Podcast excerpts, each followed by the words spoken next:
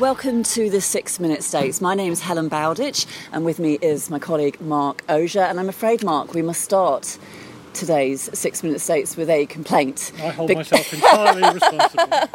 no, it's, it, it's not the first time, but apparently the Six Minute States has been more like the Eight Minute States. So we're, we're going to try and keep things a little bit briefer uh, today. And this was today's States meeting was the last time they're meeting until September. They have a six week recess. And you were saying just yeah. before there, there, was a bit of an end of term feeling about the States, Definitely, wasn't there? yes. We had. Uh, several items were cancelled until the 8th of September. We had very much a feeling of the end of term and ended I, up with members being allowed to go at 10 to 5 rather than 5.30 as usual. So I thought the Greffier was going to, you know, bring in a television on wheels and they could uh, watch some watch sort of film, movie. Yes, or yeah. some board games to occupy the time, like on our last day of term yeah, so anyway, we were thrilled that we uh, we got to go early. But reflecting on the debate day's debate, so we started off in the morning with debate about the government work plan. Deputy Rob Prow kicked things off with a bit of a pop at um, Deputy Gavin St Pierre, and uh, apparently in, in Deputy St Pierre's column in the Guernsey Press, he had written about a coalition between the Guernsey Party and this so-called Van Party, and Deputy Prow was very adamant that uh, there's no such thing as the Van Party, and there's definitely no coalition, and there's no evidence of um, any coalition.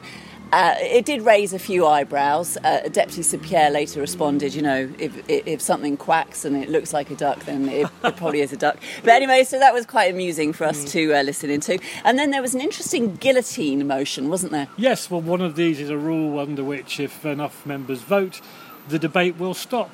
And this was proposed by uh, relative newcomer Deputy Andy Taylor, who'd obviously had quite enough of the, uh, uh, having had an hour or so of the uh, government work plan, he'd had quite enough and thought it was time to stop.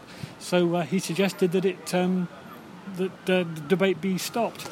now that got lost, but didn't go down particularly well with a couple of the deputies, in particular Deputy Peter Rothfield, I think was quite horrified at the thought that one of the uh, most major debates, what he called a seminal debate, was going to be wrapped up after only a couple of hours. And, and 650 um, million quid. Well, I know, yeah. that's right, being, uh, you know, being set, set in motion. And Deputy Lindsay de Sausmarez said she never voted for a guillotine debate, uh, guillotine motion, was not going to vote for this one. So debate carried on until uh, until just after lunch when we had a fair old lengthy voting session, didn't we? Yeah, the voting was was about took about 45 minutes because uh, some deputies really wanted to have those recorded votes. So we're looking forward to when electronic voting uh, gets in. So it's going to make things so much sort of faster and smoother. Uh, but yeah, it, and that and the vote overwhelmingly went the way of policy and resources. We had heard uh, in the morning and in the afternoon there was some unease about the level of debt that uh, the states would be taking on and, and what that would mean for future generations. There was a lot of unease about this idea of a power grab from well, policy and resources. As I said yesterday, there was this whole thing about the 568 million pounds, which now PNR has got delegated authority to approve spending on some of the capital projects. That went through, so now it only remains to be seen what's going to happen next? Yeah, some states members were, were definitely uncomfortable mm. with that idea, but members of PNR were saying, look, it's it, it, there's it, there's nothing uh, sort of nefarious about this. There's no plot uh, going on behind this. It's just to make things sort of smoother. Yeah. And easier, but don't worry, you're you're all going to be involved. Yeah, uh, hopefully people will be pleased with what gets done, and we'll find out next year by the sound of it. by the way, this is what we've decided we're going to do with your money. Yes, yeah. And then we were expecting education to come up next, weren't we? We were, yeah, but we were braced for it, really. Schools out yeah. of the states for the summer. so uh, yeah, it was actually uh, President of Education, Sport and Culture, Deputy Andrea Dudley stood up and said they'd had a meeting over lunchtime, I believe, with the bailiff, and they looked at what needed to be discussed.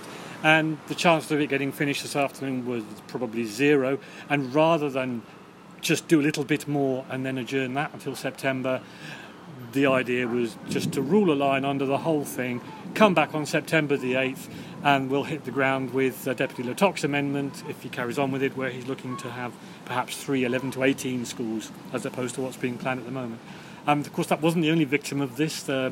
Deputy Peter Ferbrache was talking about um, plans for short term changes to electricity tariffs being approved. That also was going to take a couple of hours, so no, we're not going to talk about that. Um, so let's decide on what we're going to do next next time and uh, go home, which is what they did. And the bailiff gave a, next, a nice little sort of homily Yes, at the end, yes. didn't he? He said, you know, come back nice and rested. He does and- like those. He does like to have a little speech at the end where he Yeah. encourages people, says thank you to the members, thanks to the community for following the rules.